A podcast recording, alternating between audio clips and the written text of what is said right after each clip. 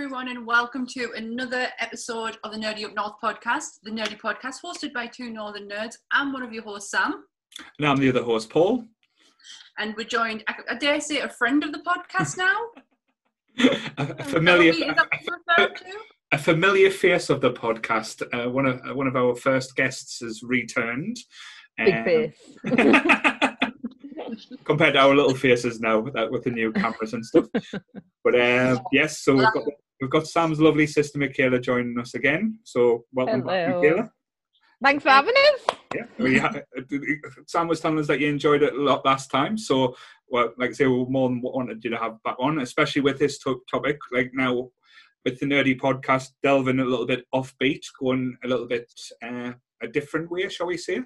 Uh, going to have a bit of a, a chat about um, true crimes and how, like I say, that how you feel about the explosion of the true crime genre that seems to be taken off over the last, I would say, year to two years. Um, I know it's always been quite a big subject and a big uh, like talking point, but I think recently it has hit new heights, especially with uh, Netflix taking, like I say, quite a big charge on that, and now other things been, especially with Sky as well, launching a, a specialist channel to crime, which uh, I never thought in a million years would happen, but it seems to be the way that it's going. So, um, before we start as well, I know Sam always likes to have a little disclaimer, so I don't know if she's got it prepared. Yeah, I think it's really important on this one to add my usual disclaimer that all of the opinions that we like, everything we talk about is our own opinions. If you don't like them, by all means, come and have a chat with us, but do not come and throw hate comments at us with regards to this topic because it can come off as a bit of a sensitive one Mhm. hit us up on Facebook, hit us up in the comments on YouTube. More than happy to have a discussion, but we are trying to keep the toxic levels out of nerdism. And I apologize well in advance for my terrible camera quality and potential terrible cam- uh, audio because I heard it on last week's episode and it didn't sound great. I will be back next week in my usual spot with my brand new camera that I am very excited to get uh, tested out. So that's me disclaimer. That's all I'm saying. If you you know if you don't like it, fair beans, but just come and have a come and have a conversation with us. Don't come and attack us. I'm not. I will. I won't tolerate it. I say, I'm not. Uh, I say, I know we've not had any hate so far, so I'm, I'm not expecting any. But like I say, I know this. As I said, is a, as Sam said, it is a sensitive subject. There is a lot of raw, I would say, energy towards, like I say, the true crime as things, especially with some of the subject matter. Well, like I say, we will delve into it and try and handle it well as where we can, because like I say, this is just our personal opinion about it but also normally at the start we would get um, like say the guests to tell us a little bit about themselves but we've kind of already did that like I say we already know a little bit about you has anything else changed since the last to you Michaela? Um, not really. Still just at work, curating on. Still Sam's sister. that's the one thing you Just can't get rid of unfortunately only thing now is because you do them on a night, I can have a drink. Oh Yes. yeah. so it's kind of like a plum cast now shall we say Yes, Mm. Welcome to the Plumcast, even though I'm drinking orange juice. Yeah. Very sad. Bless. Yeah. So, uh, like I say, with this one, because we're not going to do like any top fives or like say general nerd talk, it is just going to be like I say, a kind of like a conversation. So, it should be interesting to see how it flows. But I think the- the starting point for any type of like discussion is basically how did you get into it? So, what was the, your starting points to getting into like true crime, and what was the elements that drew you into it? Um, like I say, I'll ask you both before I, I'll let you know about mine. Um, I, I was is probably similar. Probably. Would you say? I would. I- Mine was. Go on. Um, I've I'm like, when did I? Because like I've been watching crime stuff for years, and I'm not like I'm like been watching them and like all that. Like I'm not one of them people. um, but like yeah, I just remember me and Steven, my partner, would used to like flip through the channels and watch um the crime channel and Mm. just be obsessed with like um snap women who kill and obviously i think we're probably going to be talking more about film but it started definitely with tv Yeah. um and yeah so snapped most evil which i Mm. loved um hmm um to catch a predator, which I don't even know if I can't remember what that was on, but um I don't think it was Yeah, on in the, I I don't think that was on in the UK. Catch a Predator was like a American show where the, the host kind of just like sta- stands on like, a desk and you tried messaging a six, a twelve year old and it was like the most uncomfortable position you ever put in. I remember that horrendously um, uh, illegal too because you're just entrapping all these people. Um, but I just remember watching watching that and then like finding documentaries and just going like Mm. full on through them. Like I love documentaries. Like I Mm. love every sort of documentary. Mhm. So that kind of the true crime thing just went along with that kind of Cool. obsession. Like it was just like everything. I would be like, I was like, I watched a documentary on this, and I watched a documentary on that, and like, I think I don't have a life. I don't, because I'm watching a documentary. So there you go. Mine was um I think mine was the late the late nineties because I'd heard of the West Memphis Three. Mhm. Um and then the early two thousands I watched Paradise Lost for the first time, Right. which is something I want to get into later on, but Mhm. Paradise Lost is probably the first point of I don't know. I don't know if I want to say obsession. I don't know if that's the right word.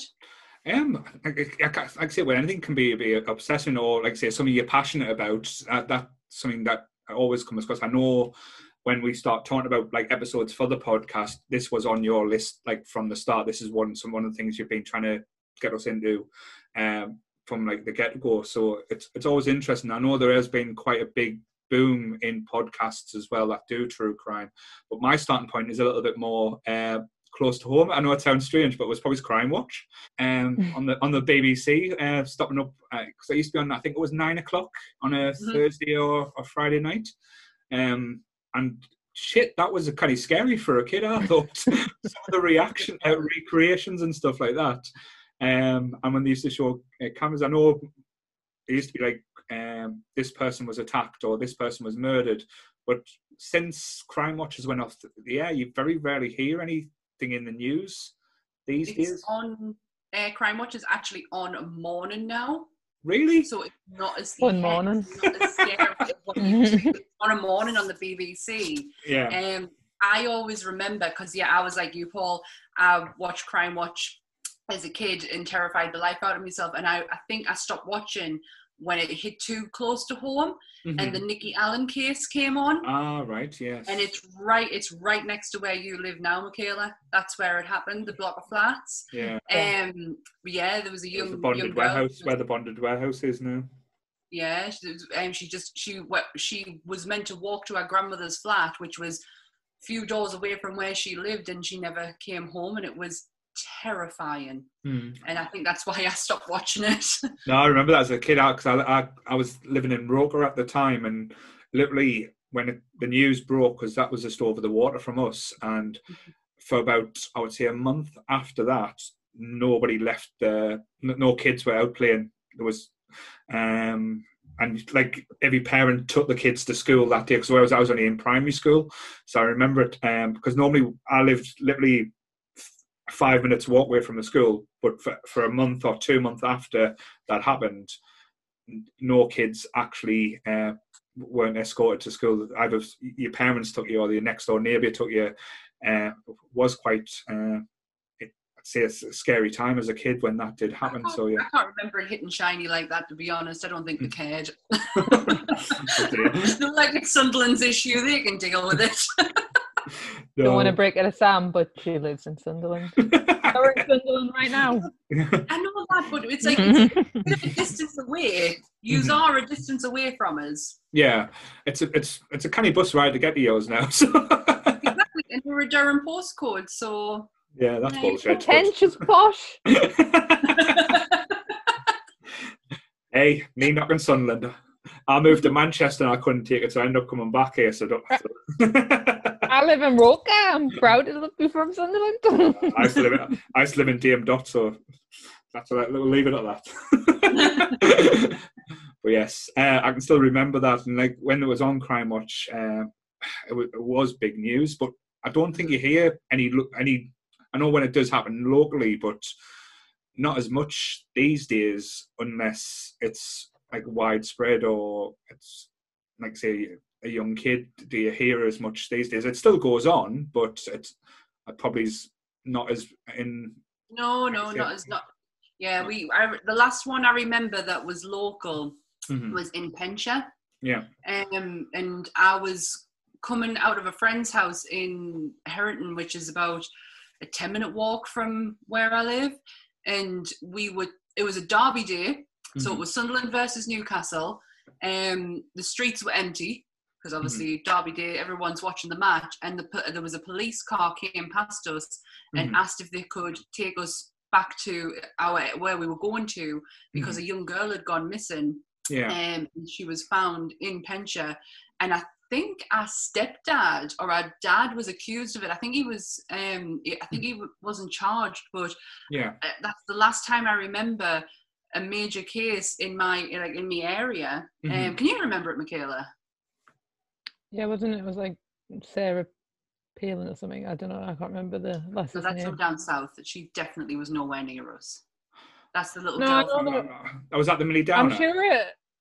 no, Oh no, Hmm. sorry. Just I know it. Like it was like a name, wasn't it? You remember like her name, but Yeah. unfortunately, I can't remember her name.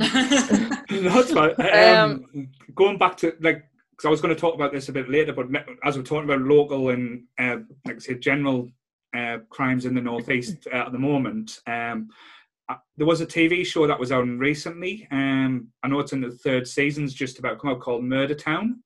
I don't know if you've watched it. It's on uh, the crime. Um, one of the episodes was based in Sunderland. Uh, one of the uh, Sunderland big cases that did come out.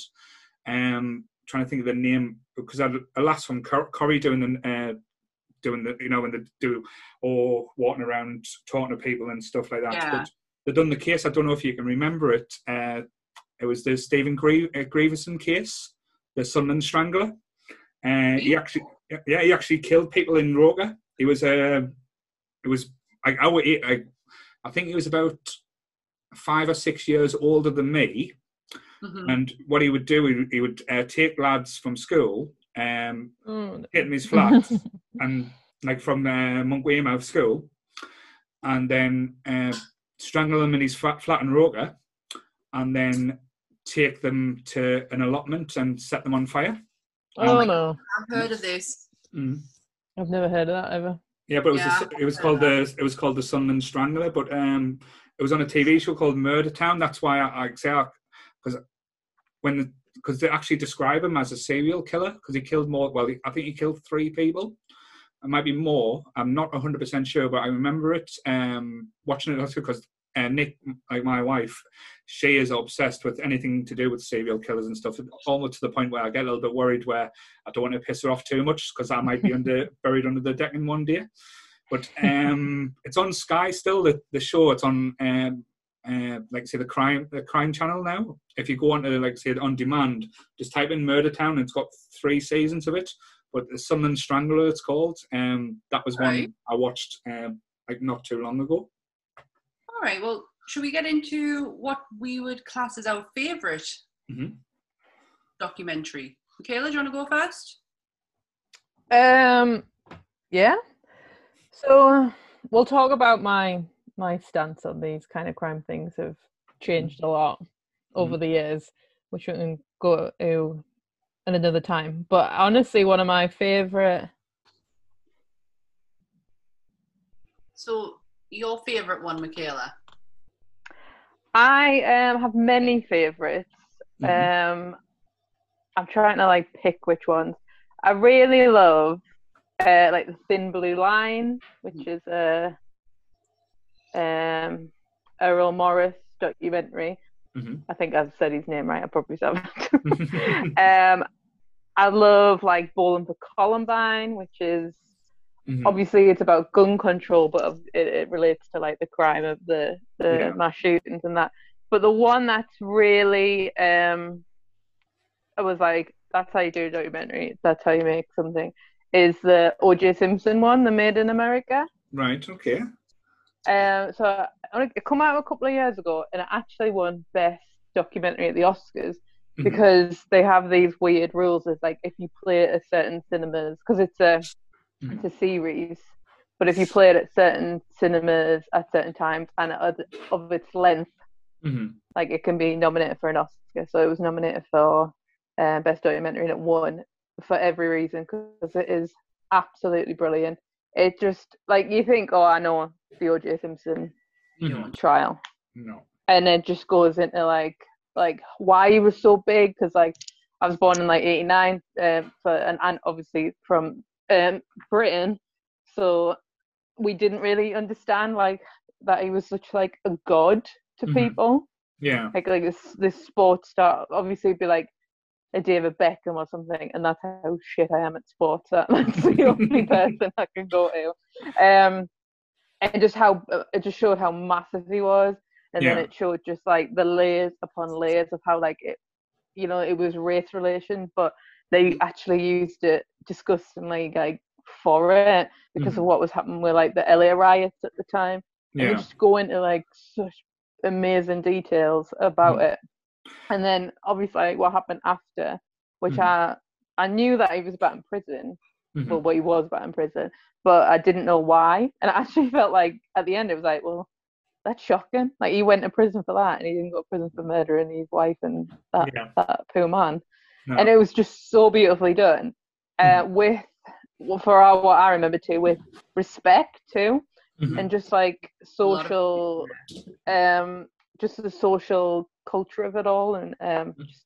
it was it's just such a good documentary It's on Disney Plus at the moment. If you want to watch it, it's Mm. a five-part documentary. I'd say the first episode, if you want to understand how big of a god OJ was to the American public, the first episode gives you that because it goes into his whole career. I don't even Oh, think it was, it was, yeah, it was absolutely huge. Like, say, even not just like being the American football star, he- like it was even in like movies. Like, he was huge in the Naked Gun films and stuff. That's where I, my first introduction to OJ was. But probably for a um, lot of us in, over here. mhm. But uh, I've not seen that one. I, I know there's been a lot of documentaries about OJ Simpson in, like, say, the Mhm. last, oof, in the last ten years, I would say. Like the one. This is the one though. yeah, This is the one to watch because Yeah. it breaks everything down. It's like every misconception you thought you had is just completely put Mm. right in this documentary. Michaela was the one who introduced me to it, Mhm. and me and Ant absolutely ate it up. It's nearly how many like five hours or something, and it's it's Mhm. worth every second of it. It is Yeah. absolutely phenomenal. That No. was a good choice, that one, Michaela. But Yeah. Bowling for Columbine can't. I after reading Dave Cullen's Columbine book, I can't get on board with that documentary anymore. Mhm. i can understand why because the thing is with people with documentaries they take it as so, some people not obviously all take it as fact this is fact this is a documentary you are telling facts when actually it's a film by michael moore starring michael moore. He's Yeah. the star of it. It's his opinion. It's he's narrating it. And i think a lot of people kind of Mhm. really forget that point in documentaries. Like this is not fact. This No. is someone putting a story together. Yeah, and that that's where a lot of these type of things as well though now because that's the problem with the internet. As as you say with us three faces on the film anyone any asshole can get on the internet and give their opinion and uh, show um like tell a story or yeah, say, say this is fact that's that's the problem what we've got these days. Um it's not a problem like we say as i said it gives us an outlet but i think too many people do believe it's it's back in the same back in mentality as they had back in the day when oh god it's in the newspaper it must be real that still Cool. to do. That still stands on today. Mhm. Um, but Bowling for Columbine, I love the um the gun control part of it. Obviously, because it's everything. He, every I, I believe anyway, everything he says in that gun control is right. And at the time, the story about Dylan and um, oh my gosh, these names totally gone out my head. Dylan and eric Eric. Um, the story of them two was two goth kids, you know, really badly done by, um, completely and utterly bullied to the point where they just snapped. When in actual fact, that wasn't the case at all. They were not.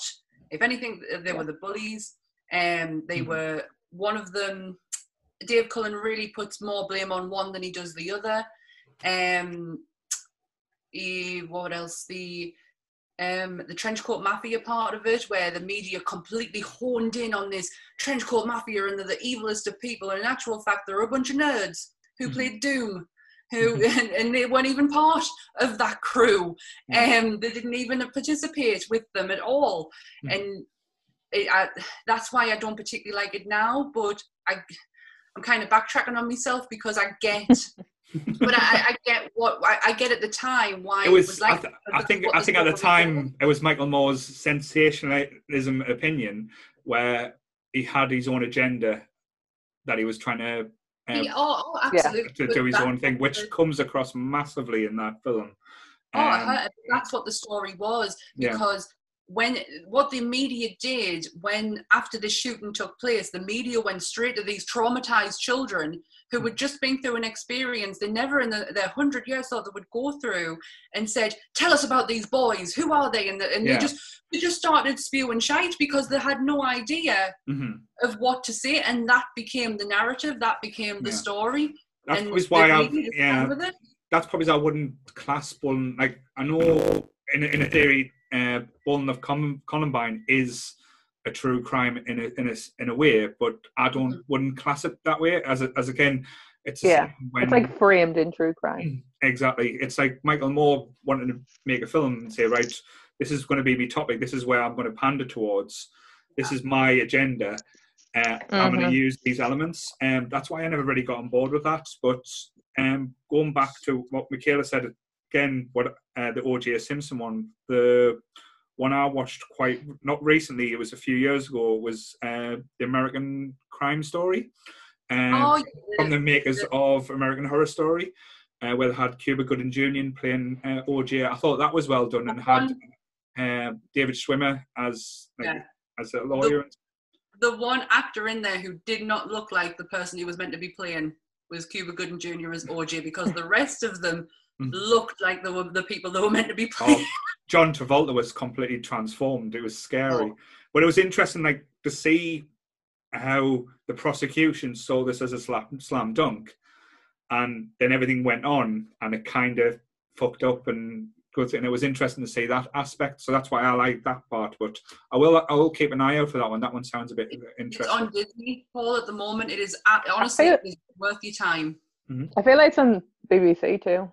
I could be Yeah, wrong there, could but be, but it is it's definitely worth your time. Cool. Um, my favorite, yeah. my favorite documentary will always be the one that really got us. Because like I, I like crime, I always have done. I've been fascinated ever since I remember picking up a Jack the Ripper book Mhm. when I was a kid. Because I don't know if Michaela knows this, my dad actually is interested in Jack the Ripper. I used to be back in the day, and he had a Jack the no, Ripper I book. didn't know that. I picked it up. Oh yeah, that and um, what is it? The Last Crusade. the um, they're looking for the oh, the Crusades. He was he was he used to be interested in that.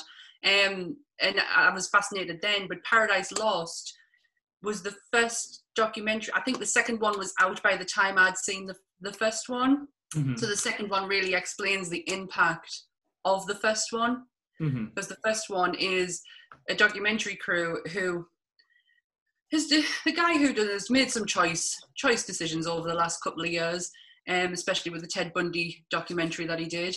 Um, but the Paradise Lost one was him. The first one was them going into this small town of three kids who were arrested and charged for the murder of another three children, and it was down to it was it was around the Satanic Panic. Mhm. Um, and if it wasn't for this documentary crew, we would never have known who the West Memphis Three were. Um, Damien Echols would most likely be dead now, you know, because these small towns have a tendency for doing shit like this and getting away with it. And this documentary made sure that didn't happen. Now, the second and third one are quite problematic Mhm. because some narratives get put in They there. do what they did to them. Uh, eh? They do. They point the finger at people, Yeah. um, and that's exactly what the, the that town did to them kids. You did, Mhm. yeah. Mark Byers becomes your villain in the second documentary because they they pin the, Mark Byers is a very um, complex person, and if you ever get a chance to read The Devil's Knot, it explains how complex this person actually is, and he becomes a focal point because he has a bit of a sketchy background, Mhm. and it is what Michaela says they do to him what Hit the on him? town did to these three boys. And in actual fact, what they should have been doing is looking at someone completely different. And west of Memphis, they focus on that. So there's two documentaries of the West Memphis Three. There's Paradise Yeah. Lost, and then there's um, West of Memphis. Mhm. And West of Memphis is fantastic because it shows you the work that went into getting these guys out because they Yeah. weren't kids when they got out and they went into a plea which has only ever been done once which is Hmm. called an Alford plea um, where they basically have to admit that they did this crime in Mhm. order to get out of jail it's Right. backwards it really is backwards but it got a man off death row Yeah. and they're still to this day, to this day, are still fighting for because DNA um, that they want testing, which was going to be part of the retrial. Because if these guys went to retrial, which they were planning on to before the Alford plea, they would have walked off. And the state of Arkansas would have actually had to pay them a shit ton of money. Mhm. And the DNA they wanted to test was destroyed in a fire, and they are fighting over this. Are you moving about, Michaela? I thought my dog was upstairs. Just went to go see if he was there. He was not. No, I remember this one because I think um, with like I say, the people we used to hang about with, like Sam, we used to be like part of the alternative crowd, so it kind of hit Yeah. home um, when this first came out because it was quite relatable. Not to say that Mhm. we were ever chastised and accused of murder and stuff like that, Bloody but greebles. yeah. Um, but just because we were a bit different, we probably were looked at a bit differently or treated a little bit differently to the norm or what people Yeah. expect as the norm. But um, yeah, like I say, it is a quite a harrowing story of like what could have happened and what still does happen in American justice systems. Um, like today, just because um, even if you're deemed or don't have enough evidence, they can always say circumstantial evidence isn't really a big thing in some of the counties. It's like it's what a judge or twelve people can be misled to Yeah. believe. If that that's the scary thing as well. That's why I will never create a commit a crime or go anywhere where I could be potentially be implicated in a crime in Well, America. I'll stay away from um, I'll stay away from small towns in America. Mhm. But west of west of Memphis is a more compact um, documentary. I mean, Paradise Lost, the first one is just phenomenal, um, because it's it's giving you the information that you need. The Mhm. second and third one, I just wouldn't bother because it is, like I say, it's very problematic. But west of Memphis shows It's a good you- like Hmm? roundup, isn't it? Yeah, it is, uh-huh. and it show it actually it, it shows you the people who were actually involved because that Paradise Lost don't do that. I Mhm. mean, we we know the likes. If you know the case, then you know that Johnny Depp was involved to a degree, but and they used him as a focal point. Where in actual fact, it was Peter Jackson and Fran Walsh who were the main.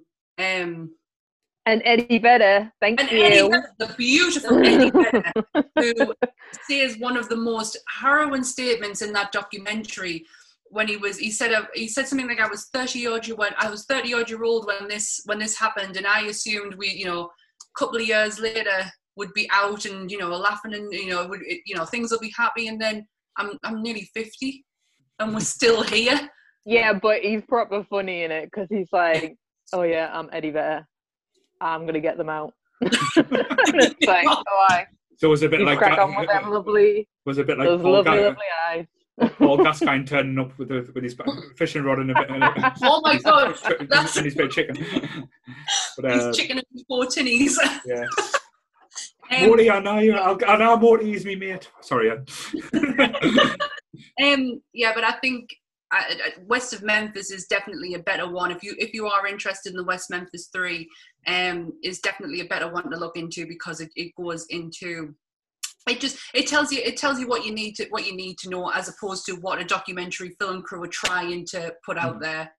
And, Cool. and I never used to I never used to feel like that of the, the Paradise Lost ones, but It's it's a, it's one of them things. It's when you see it at the time, but it's with, with as as Michaela said with documentaries, it's what they're showing you, what they want to show you. I think a lot Mm-hmm. with the recent one as well, like making a Mur- murderer. They were showing Oh, one, s- uh, one, get me started on yeah, it showed one side of you. I could never get into it, but it was one side of you on a, on an aspect where they were leaving out so much. So again, it depends on on what the person who's giving you the film wants you to see Yeah. at the end of the day. But um, no, that's a good one. I, I like I say, I, I always think about re going back to that one, but I, I keep looking at it and thinking it's it's gone. It's it's the time has, has passed for me. Yeah. For that one, I You know, there's an ending really too. Hmm. Yeah, we, But we it- got out. Before before you go on to yours, Paul, Mhm. um, West of Memphis is directed by Amy J. Berg, Mhm. and One of the best. I think, like, I think like obviously we're we're talking about like you know films and that, and a lot of like documentaries are made by women. Mhm. So I just want to give a little shout out because there's two that I love, and Amy J. Berg's one of them, and she Amy- does Deliver Us from Evil, wh- Yeah. which is a, a lovely documentary about paedophilia in um, the Catholic Church. Um, an open secret again About paedophilia in Hollywood. Absolutely, the open secret absolutely broke Yeah. me as a human being. Like I've, me and Ant both, we were watching it and we were like, right, we need to, we need to put. And Deliver Us from Evil did the same. Like it was, it's heartbreaking. But Amy is so good at getting to the nitty gritty of it, like and really getting people's true feelings on it. There's no bullshit in our documentaries, and the way she styles them are perfect to follow as well. I love that woman. She also did a Janis Joplin documentary just to lighten the mood up a bit. I don't think the mood's going to be that happy and jolly in this Yeah. of subject. I'm not, expect, I'm not expecting to to talk about the Goonies of this this week, so don't worry. yeah, um, if I can, like saying, because my love of, let's say, true crime, I've always been interested, but I've never been like say a huge fan where I've delved deep into them. If if there's something that interested is, I've always um, like said, oh, I'll, I'll watch it. But it's probably since I've been with uh, uh, Nick that I've been watching more. Now, my favorite one was a really weird one. It was it's quite recent as well. It was only in 2018.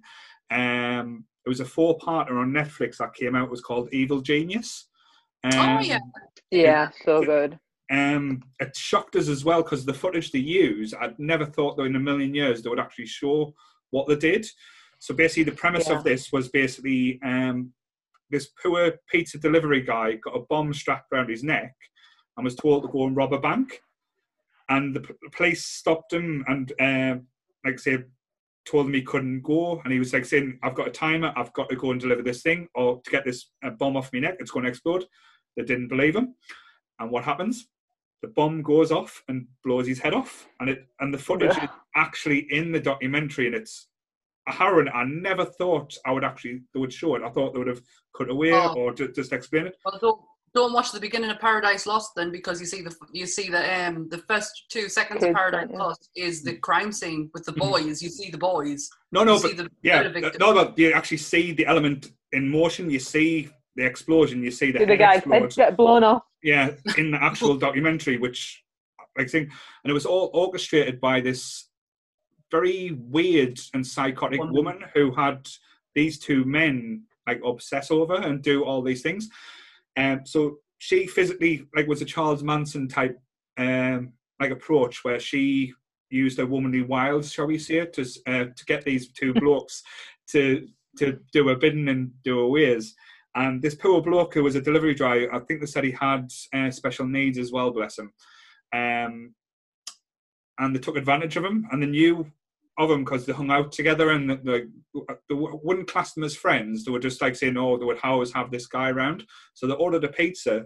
The guy turned up, and they strapped this bomb around his neck, and, and told him like when they went back and they tried to recase it, there was actually like a a clues like where to go for this guy. So he had to go to a certain place to get one key that would release part of the bomb, and that would give him an extra 20 minutes or so to get to the other part to, to release the second part.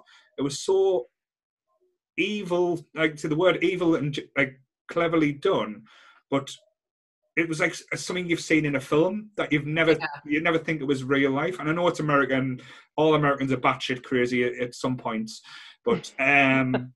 to come I'm sure they'd love to hear no that. Our American listeners, by the way. Uh, it's- it's- I've seen the comments on the Facebook group. They're all batshit crazy. Don't worry.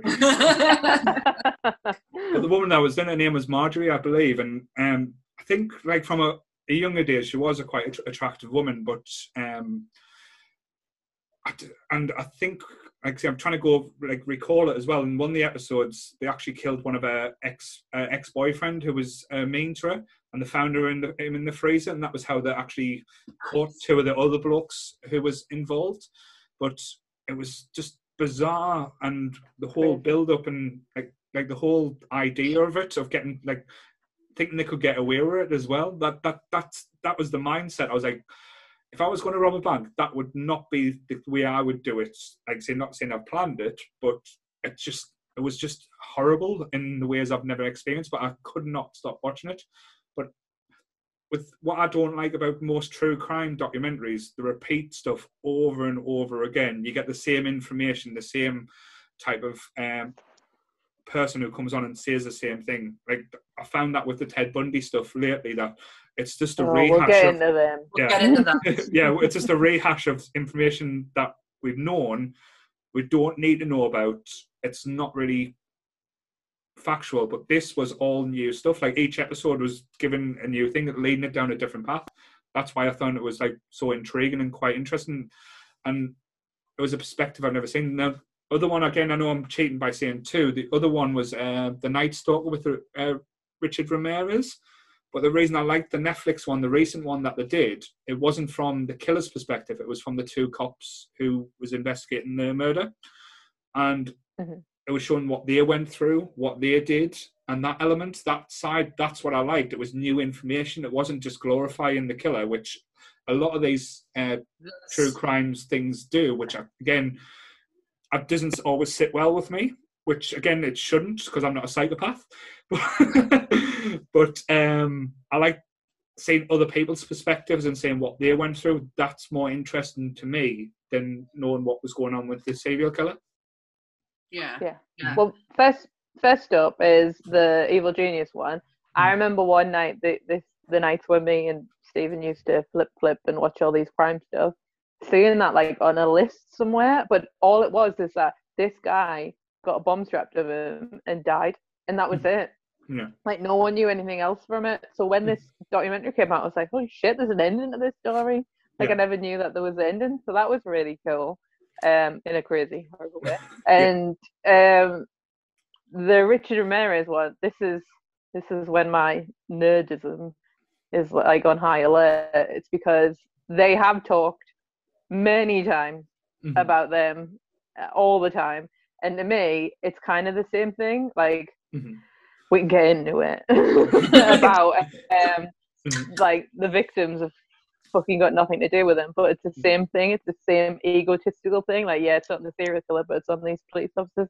And yes, of course, they are not like they're not the killer, but Mhm. it's still this ego of like, look what I did. And it's like, well, Mhm. maybe we should pay more respect for the people that he tortured and murdered. Mhm. Yeah, let, Oh, let me put myself on the back a few times. Yeah. Uh, the Richard Ramirez one, it was the only interesting part because obviously I've I've read books on Richard Ramirez, I've listened to podcasts on him. I feel like there's nothing more that I would need to know. The only one bit I never knew was how the um the community came together and that's how he was caught. Yeah, that- Yeah, I didn't know that bit. I did not know was that the community came together and he was caught that way. it was beat the shit out of him as well. as you would, as you Yeah. would. Shall we? Shall we go into the problematic parts of these true crime documentaries? Because I feel that that Richard Ramirez one kind of leads into it nicely. Mm. Yeah, the only thing as well I thought was quite interesting about the Richard Ramirez was the hotel he stayed at uh, was based on, uh, like I said, the American Horror Story uh, hotel and was um, Sicily, was- Sicily or Sic- Sicily? I don't know how they pronounce it over Oh, there. Sicily.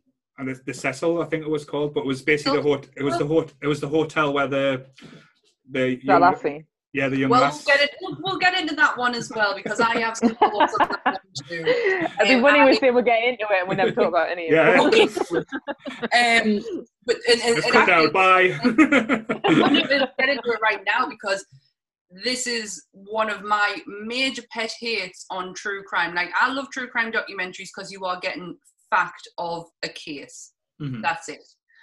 The people can give their opinions. I totally get that. This is this. The, I don't want to say the fun part of it, but the, the interesting part of true crime is giving your thoughts and opinions on Mhm. what you believe could have happened. What I cannot fucking stand is internet sleuths. Yeah. Yeah. I hate these people.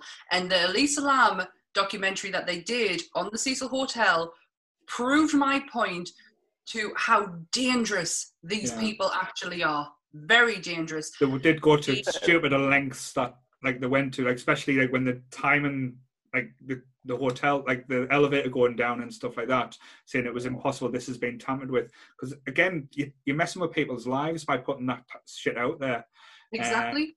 That poor guy, that poor guy who is very different himself anyway, who would have gotten criticism because just because of the way he looked, Mhm. then gets harassed and hounded to the point where, you know, he's suicidal because these people, these fucking idiots, have decided he did this. Mhm. This is, and you've got no evidence, nothing to back that up with. Just Yeah. your thoughts and opinions have managed to get this man to a point where he's he's on the verge of killing himself because of what you're doing. But Now, the Lisa Lam one. do you not think that's a little bit of human nature as well? Because that I think everyone's always had that element. If you even go back to the Salem witch trials, pointing at a woman, oh. because I think there's a witch burner.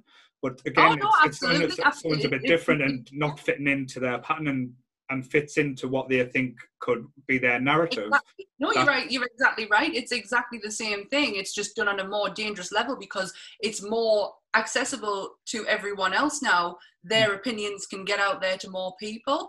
Um, the Elisa Lam case is is is heartbreaking. It is quite strange, but it, it all it, and I said this. I said this many years ago. She was bipolar. Mhm. She looks like she's having an episode when she's in that elevator.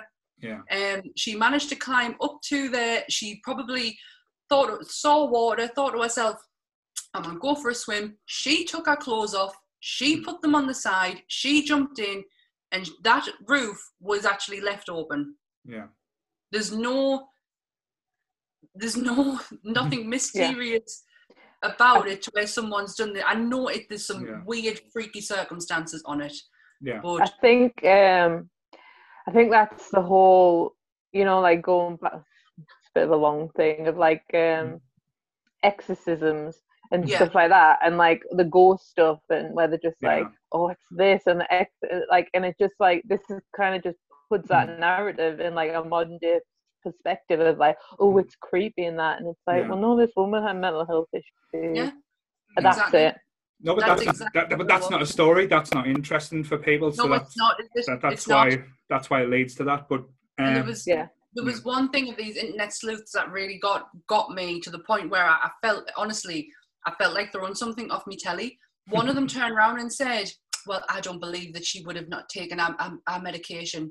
The fuck do you know? what the fuck do you know of this person who you don't know her personally enough to know that she wouldn't not or take her medication? Hmm. Like, Yeah. oh my god, it infuriates us. That's the, The- problem, though, because like I say, everyone's got an opinion on it, and everyone likes to think Mm. that they're smarter than everyone else. That's the problem. Um, yeah, we've, everyone- we've listened to Serial. We know our shit. yeah.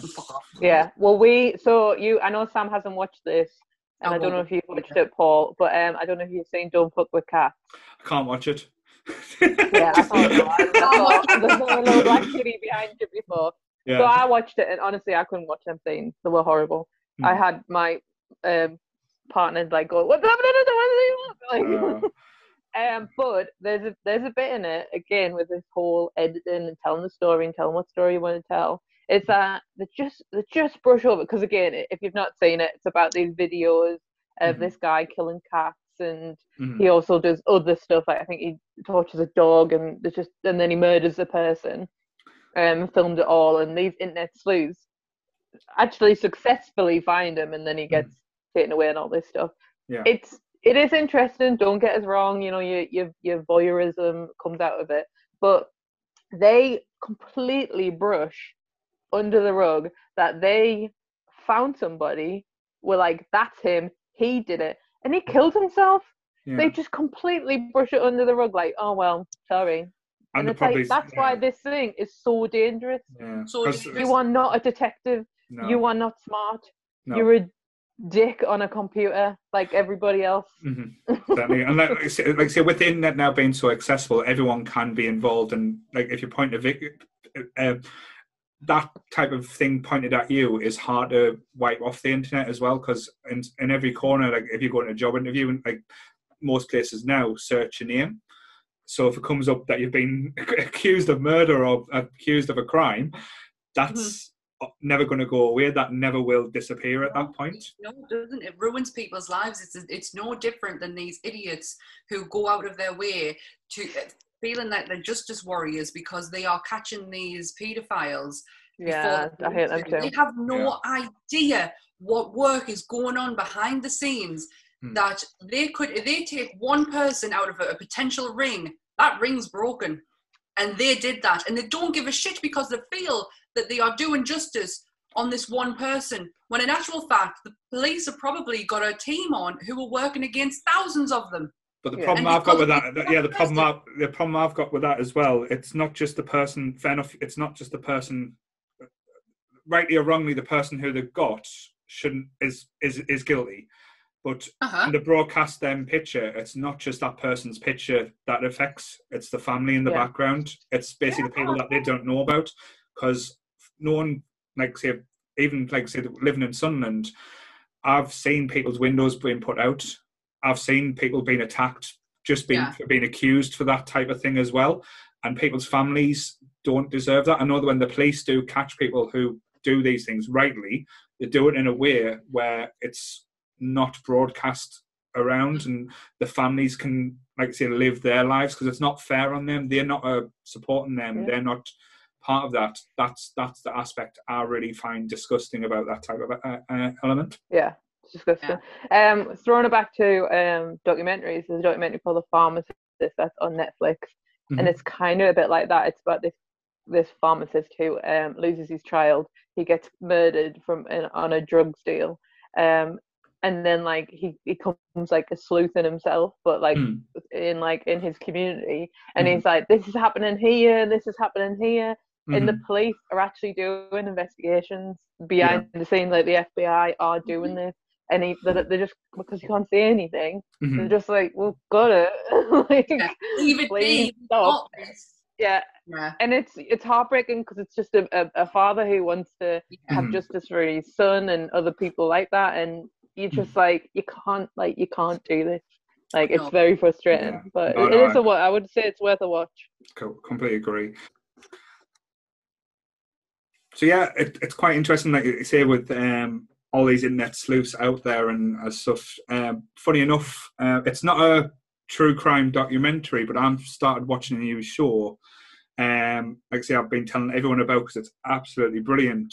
But the whole premise is um, these three characters live in a building, an apartment building, and they're obsessed with true crime podcasts Mhm. and then there's a murder in the building and the three of them come together to try and solve this uh, murder but and do their own podcast and it's called only murders in the building it stars uh, steve martin martin short and selena is that what that's about Yes, I'm gonna watch that when I go home. Me and Ant are gonna watch it. it's a few episodes in now but it's absolutely it's brilliant i thought it was just going to be a stupid daft comedy but it actually is quite graphic and serious there's a lot of Mhm. there's a lot of f bombs get thrown about and uh, steve martin it's the best thing i've ever seen i've seen him in, in a long time he's playing a quite a serious role and he's playing oh a, that's good a little bit of a Steve sad Martin. character And Martin Short back together again is Mm-hmm. just is just a, a duo made in heaven. Really, I Mhm. can't wait. Me and are gonna when I go home. I'm Mm-hmm. home next week. And me and are gonna sit and watch it because I'm generally looking forward to it. Mhm. But there's as much as I hate internet sleuths with a Mhm. fucking passion. Um, there is a really good true crime documentary called "I'll Be Gone in the Dark." It's a six-part documentary series. I've watched the series. I've read the book. Um, it's, very it's all about the Golden State Killer. Mhm. Um, the book is the, the book is something else. Like I, I'm a slow reader. I was Mm-hmm. reading that slow because of how detailed it is. The documentary. Did you put put it in the freezer? I, I, at some point, next, I next to probably did. Corju. Yeah. At some point, I probably did because it was just it took it took a lot out of us. Um, it's all about it's all about the Golden State Killer, and it is the work that um. Are we assuming people Hmm? know who the Golden State Killer is? the Golden State Killer um, targeted the Golden State. Um, he was given that name by the woman who really took the took the initiative to research, not Mhm. sleuth, but research. She was a journalist. She was a journalist, and she was called Michelle McNamara. He was the wife of Patton Oswalt. Um, she was a true crime writer. She had a blog, um, that got turned into a news article, like a, a in the New York Times or something, which led Mm. to her book Yeah. that she was writing on the case that she'd been following of a, a, a serial. It's awful. He was a serial rapist. I don't believe he killed anyone, but a I serial. I think he killed rapist- two people. Mm. Did he? He definitely killed someone. I, people, I but couldn't. I'll, yeah. I'll be. I'll hold my hands up. I've tried watching this documentary. It's too. Slow. hard. It's too It's slow. hard. It's too slow going from for mine. It's, it's just I, it's I- hard. I, It's I a hard couldn't one to couldn't go through it as well. Um, so yeah, he was he targeted women, um, and eventually moved into couples as well. He Mhm. was he was he was like a, he was almost like a night stalker in a way because he always hit at night. And he's Mhm. more he's they say he was he was very strange because he, he treated the house like his own. Yeah. Like he would come in, he would eat out the refrigerator, and Mhm. if there was a couple in there, he would put the husband Mm. on his front with plates stacked on his back Yeah. and told him if, if you know your wife's Not dead basically if you if these plates smash Mhm. um he would he would whisper Yeah. he would disguise his voice so he would he would like whisper in a, in a weird way to them um there was a, a town hall meeting because obviously it was it started what in the 70s Mhm. I and he was so. Yeah. only he was only caught a couple of year ago um but he he would they, there was a town hall meeting and all these men were like well if this guy came into my house i would do this that and the other the guy who got up and said that was attacked not a couple of days later he Mhm. was in that town hall meeting he heard every fucking word they were saying about him because i believe he was a policeman Mhm. he was Yeah, law was. enforcement. Um, but Michelle investigated and she worked with the police. Mhm. She didn't go out of her way to to to halt an investigation or to she just wanted to help and she was getting this information. Um, unfortunately, Michelle passed away before she could ever find out that um, he was caught Mhm. And it was it, the book is just it, phenomenal i have in all honesty i try to block a lot of it out because it is Yeah, a it's really really hard. hard Yeah. one to, to read um i thought the columbine book was hard that was just it was on Mm. another level the documentary Mhm. eases what in actual fact the work she put into it Yeah. so I'm I have a lot of respect for the likes of Michelle McNamara than I do for these internet dickheads who put themselves into investigations Mhm. when they have no idea. Like Michelle Yeah. knew what she could and couldn't do. I- no, but I think there's a difference. Um, like I say, because like I say, there's everyone likes to think they're a detective in a way, and everyone likes to think they'll work things out. It's when people put themselves in a position where they're hindering the situation or hindering uh, the investigation. That's where, in my opinion, it becomes dangerous. But like I say, if you've got information or if you've worked something out and then Mhm. passing that information on or helping, I think that that's the differentiate you can make. Um, but again, I can understand like the viewpoints for a lot of people. Like again, the morbid curiosity of of it all, it can be engro- like en- enticing to to be involved to that level, uh, and to think that you're smart enough to to catch a serial killer. It's like it, it's it's one of like. like I know it's a comedy show, but Jake Peralta type thing. He's always Yeah. wanted to catch a serial killer. So, uh, in Brooklyn Nine Nine. But um, my biggest problem again I, I, I've always felt uncomfortable. I think Hollywood does it worse, and it's there's been a big change in it in what I've seen in UK like true crime UK documentaries, where Mhm. it's instead of glory like America's all about glory glory like glorifying the killers.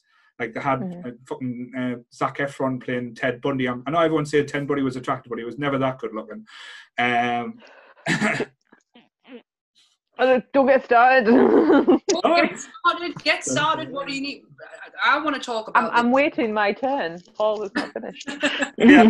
um, like I say, with the American style, it kind of glorifies the murderers, and it's a side note that the victims are. I know recently with the British ones that there's two been two big ones that I've watched recently where it actually give you the, the victim's viewpoint and actually had victims in. One was Des, uh, the, the Des, Dennis Neil, Nielsen one, not the David Tennant uh, dramatization. The actual uh, one I think was on Channel Four where they had uh, victims that survived or families of the victims given their accounts rather than he- I'd be, I'd be interested in watching that because Dennis Nielsen really grinds my gears. He is one of these who it's almost like he did it for the infamy. Just like, and he loves to, and he loves to talk. I think Like- that was afterwards. I think after he, because I think the, the, from what I've watching, like not to like he, he obviously had problems, but I think it was more he didn't like to be alone and he hated people leaving him. That was the element where it, that was the element that no, because he get the because he always kept the bodies with him for a few days afterwards. So that was one of the aspects. That was one of the aspects, but the other one, um, which was the I know it's been done to death, but the Rippers, but it went back and showed how poor and how shit the police were treating these Oh. women uh, because they were a certain element of what they believed to be prostitutes. That they, Are you talking uh, about the one what was on the BBC? Um, I don't know if it was the BBC or IT. Called. It's called the Yorkshire Ripper Files, uh, true the crime story or something. Was, I absolutely, I really enjoyed that one. because it went back and showed elements like from the families again of the victims and what the what the killing ha- what impact it had on them that's the story that they should have been told not because and it shone light on how bad these middle-aged puffed up um, men viewed women and it really did upset us. And I know I'm like I say I'm a middle-aged uh, chubby white guy uh, thinking about that, like I say probably in the same dr- dramatic as what the police were back then but the way they just just just just never even th- give them a second thought or the prostitutes that deserved it Yeah, was just horrible Paul, Mhm. you're ringing my bells. yeah Because right, I'm gonna go for stop. Right. So I have been a big crime fan forever and ever and ever, as much as I remember. And um was like morbidly obsessed, like but loved serial killers. Like was like, oh my god, this is amazing. Um I have even gone a step further and I'll admit it because I fully do not agree with it anymore, is that I've bought like murderabilia before. hmm So I bought a image from a guy who like killed like uh, this this um celebrity, um, and now I totally don't agree with it. This is when I was a lot younger, hmm and I I just like I had this obsession, and it's not until recently, and I don't know if it's just because I'm uh, older now, in my thirties, and I was just like, I I can't like uh, this just doesn't I, I just can't I can't do it anymore. hmm It doesn't, it doesn't feel right type thing. It doesn't yeah us, so like so in my work so i work in the arts Mhm. and at the minute i'm doing an exhibition all about femicide Mhm. so femicide is the murdering of women by men Mhm. now i've been doing a lot of feminist issues and that in my work for years for years now and this one just and honestly i just started it this year just it just like knocked it all into place of just like i can't watch these documentaries anymore and it's because it's so glorified of this one person Mhm. and yes there are women there are women serial killers i do understand this um and it just kind of puts in the it just breeds that misogyny of these women. And like as you just said because that documentary was brilliant. And I, I, I think we should have these documentaries but Mm. change the narrative. Mhm. as that that York that one on um BBC the the one the Yorkshire Files uh, I don't think it's called that but um first of all directed by women. Mhm. for like and telling the stories of these women like I didn't even know like the in it. So like they had like women getting murdered. Women even if they were prostitutes there weren't even prostitutes it's just so much easier Did it that to say the prostitutes even the the Jack the Ripper Mhm. um there's a book I've got downstairs. I think it's called Five Women, not prostitutes. They had lives. They had families. Mhm. Like, um, and that one, that that documentary, which is not on the BBC anymore. I don't know where you can find it, but it's so friggin' good of how you can do it. Um, Mhm. Have shown like the racism in the the the police case too, because there was a black woman who came out first and said, "I got hit by the head. He looks like this, and he's got a Yorkshire accent."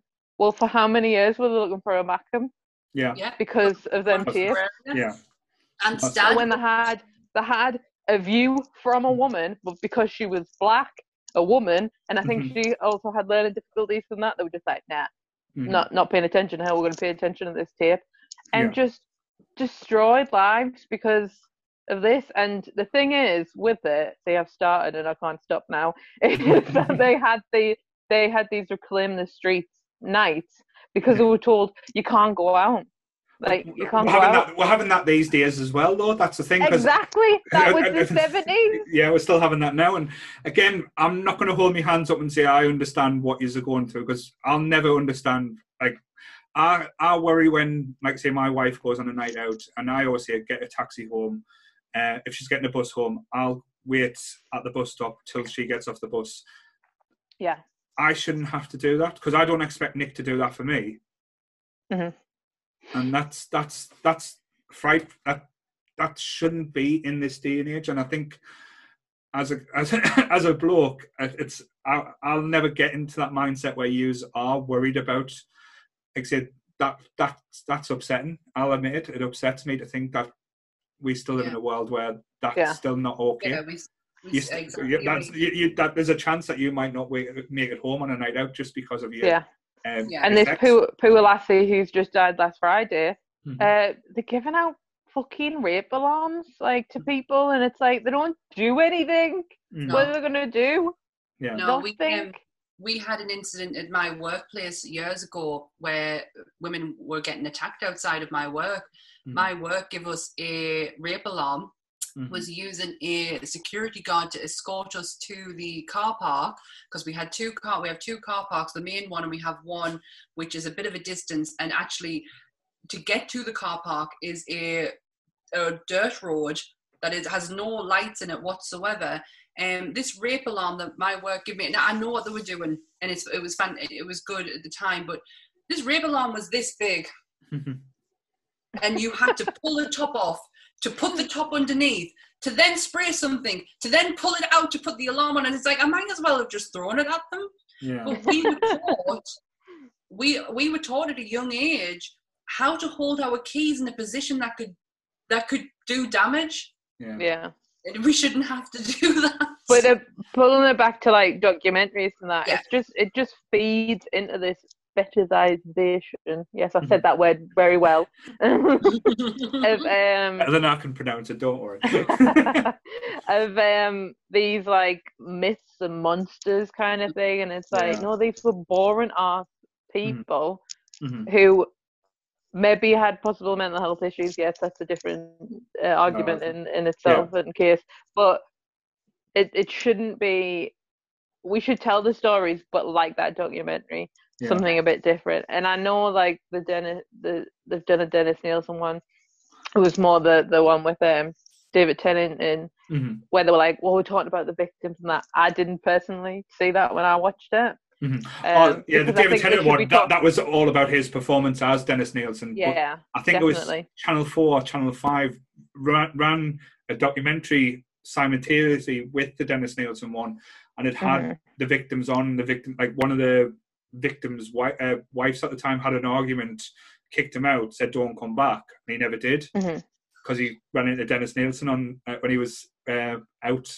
Yeah. sorrows away. Um, that was the aspects that was quite interesting. Like I say, don't get us wrong, I did enjoy the David Tennant performance because no way did David Tennant portray Dennis Nilsen in any good light at all. It was quite sinister, and as Mhm. it was, it felt probably more like a horror film than uh, Yeah. a true crime. But Yeah. And and honestly, just don't, don't get us wrong. You watch those true crimes, like the Mm. the interesting. You want to get in the mind of people like and that, but they're re- it's just like they really have to Mhm. be like these families are still still around. yeah, and they've got to Mhm. live through Still there, that as well. the- yeah. yeah, and like you're watching fucking the 17th million Ted Bundy bloody documentary, Yeah. and yes, he was so fucking unattractive. I don't get this thing like, oh, he's so attractive. It's like, really? um, He wasn't the- like say he wasn't, he wasn't just as clever as he made out as well though. That's the that's the thing. No, always made him out to be this most know what it intelligent, person. It's that he was a white man Yeah. who can talk properly. Mhm. who had some You can get away with it a lot. Yeah, he had a bit of intelligence about him, and unfortunately, it backfired. Yeah. The Ted Bundy documentary that came out, the the uh, the Joe The uh, Bergin- Berlinger who did the um There was the tapes of there was the name. tapes of Ted Bundy and the tapes of Charles Manson that got released recently, and literally it was just the same stuff that we've heard over the last ten years. I'm not over and over and that over again. Yeah. Manson Manson does not interest me anymore. Yeah. After reading Helter Skelter, Mhm. um, I never want to I never want to watch or listen to anything Yeah. to do with Charles Manson again. Um, but the Ted Bundy documentary was so, it, and even the film Mhm. glamorized. I didn't watch man it. So Yeah. much. Don't watch it. It had me. The only bit that was interesting was the last ten minutes where it saw where you see a psychotic break in him. Yeah. You see the actual person he is as opposed to this glamour. And I know it's from the point of view of his ex girlfriend. I totally get that. But that no, but that gets lost in that film. I think it's Oh, supposed to be a oh, point of view, but it, it's all about Zac Efron and being uh, Ted Bundy. Different. Um, Yeah, but um, as well, an- other- another one that I recently watched thought was going to be a different take because um, I did find the killing at the time quite interesting. The Son of Sam's uh, documentary on Netflix was Oh, the biggest so pile of sh- Oh, I turned it off. pi- yeah, it was so boring. They did not. They didn't even get into the fact that that David Berkowitz may potentially not have been the guy who did it, but might have, or could have been the guy who did it, and there were other people involved. They Mhm. didn't even. They just solely focused on David Berkowitz because he said, "My dog told me to do this."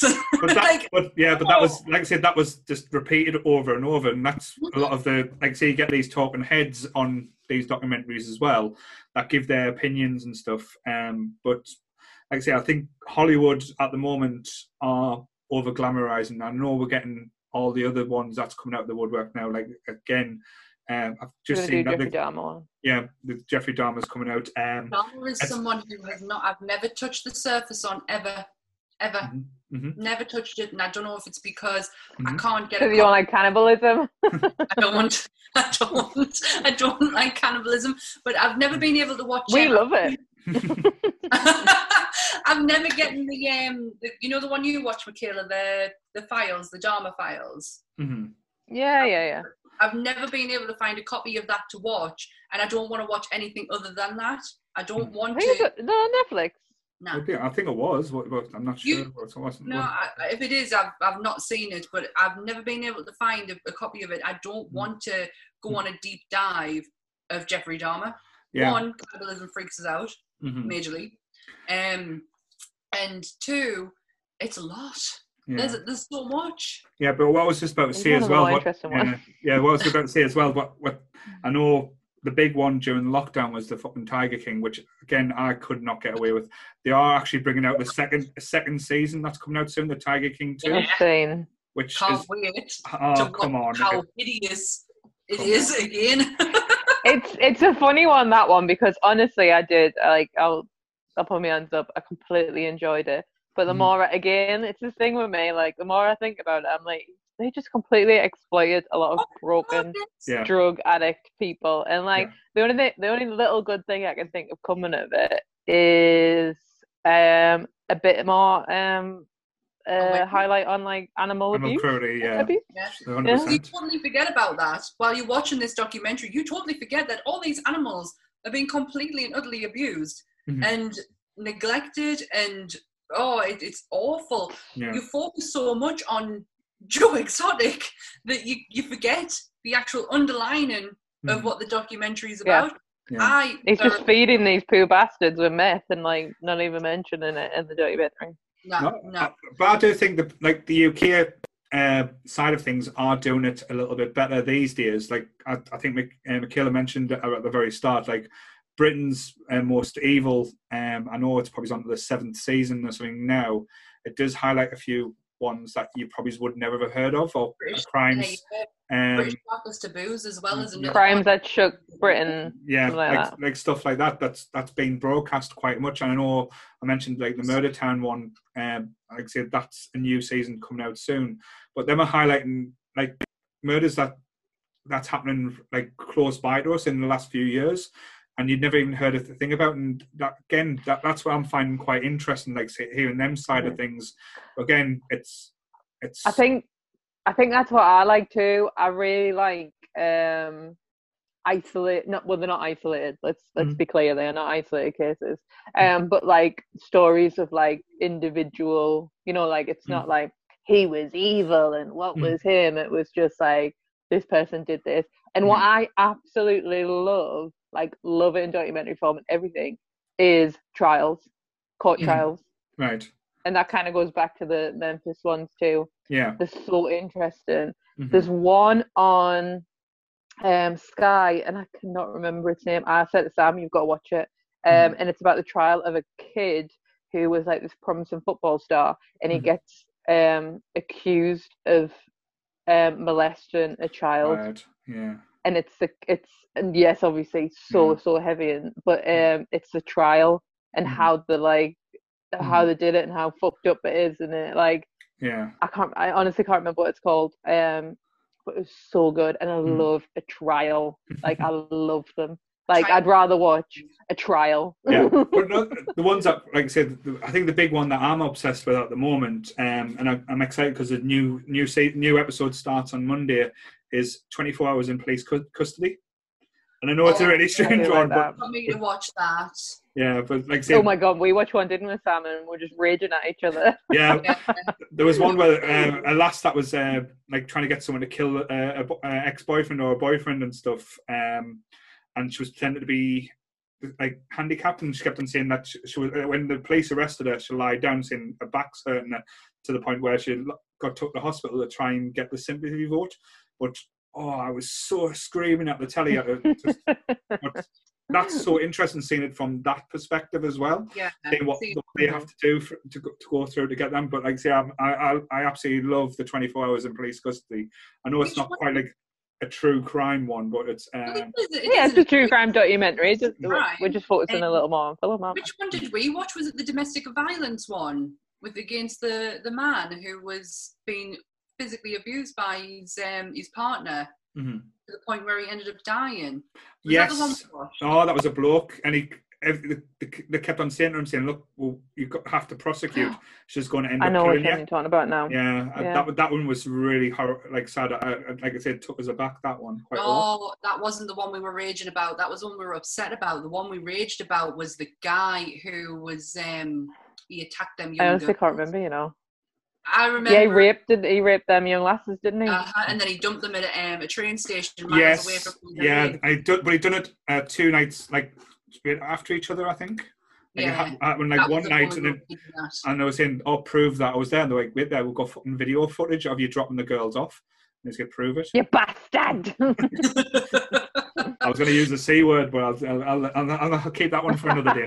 But uh, um, Brit- Britain is doing like I, I wouldn't, I would never have gone out my way to watch programs like Twenty Four Hours in Police Custody at all, um, unless my sister is constantly messaging us to watch it. Me. you, mhm. you, um, what was I going to say? I can't. No, it's fine. Oh. Sorry. Not um, not a true crime documentary, but a true crime program ended last night. Manhunt, the with um, Detective Colin Sutton's case on the Night Stalker of London. All right. Uh-huh. I have never heard of this case before at all. Is that the one? With, is that the one with Martin Clunes? Yes. Oh my God, that man is a national treasure. Keep Mhm. him protected. He is. He was. At, he he did that one, and they did Manhunt, the first series, which is on ITV, um, about Levi Bellfield and Mhm. how his involvement in that case. It is phenomenal. Like Mhm. Martin Clunes is an amazing actor, but he takes it to a whole new level playing de- um, Detective Colin Sutton. I am that invested in it. I've ordered his books. He's changed. Honestly, he's, changed a little bit from men behaving badly, hasn't he? So. I was saying this the other day when we when we used to come to my mum's because my mum's got a tendency for watching the same thing over and over again. And I wonder where you got it from. and Doc Martin is one of them. Mhm. And anytime me and Anne would come in and she'd have it on, we'd be fixated because Yeah. of him. Mhm. But yeah, Manhunt was really good. I just wanted to put it. Literally ended last night. It's on Mhm. ITV catch up. Please watch it. Well, I wanted to throw out there, it's a bit of a left field one. I don't know if Michaela would have watched these. I know Sam might have looked into these. Um, I do think they they fall under the true crime bracket because, the, like I say, what happened to some of these is a crime, and there's been a lot of hell on, especially over the internet over the last few days, like last week, Mhm. on the last episode that was shown, uh, the dark side of the ring. In Oh, yeah. Uh, I do watch them, but I haven't seen any of the new ones. And I, I saw that, and I went to Steve. I went to me. I went to my Stephen. To Mm. Stephen. Um, what do you know about the the the uh, airplane from hell or the flight from The hell? Flight from? Hell, It was yeah. like it was like, oh yeah, yeah, I've heard of that one before. And then I was like, it. well, it's stirring up a bit again. yeah. We've heard of it because we've heard it wasn't just the Ric Flair incident that mm. happened on that plane. There was fights galore. You've got to Like, you've got to tell people what the dark side of the ring is. Oh yeah, so so basically, yeah, the Dark Side of the Ring is basically well, it's, it's up to its third season now. It's narrated by the brilliant Chris Jericho. He, his- his tone and the way he tells these stories are actually pitch perfect, which you can't expect anything less from Y2J, shall we say? No. Uh, if you're a wrestling fan, In But- Jericho, we, we love. yeah. But each ep- like episode is going like say the backstories of certain myths or certain um, things that you don't know what's happened to certain characters. Like the, the the big one was always the Chris Benoit story. There was a two part episode with the murder suicide of like you That say, was really sad, wasn't it? It was Very hard to watch. Very, But- very well put together. But Um, again, going back to its uh,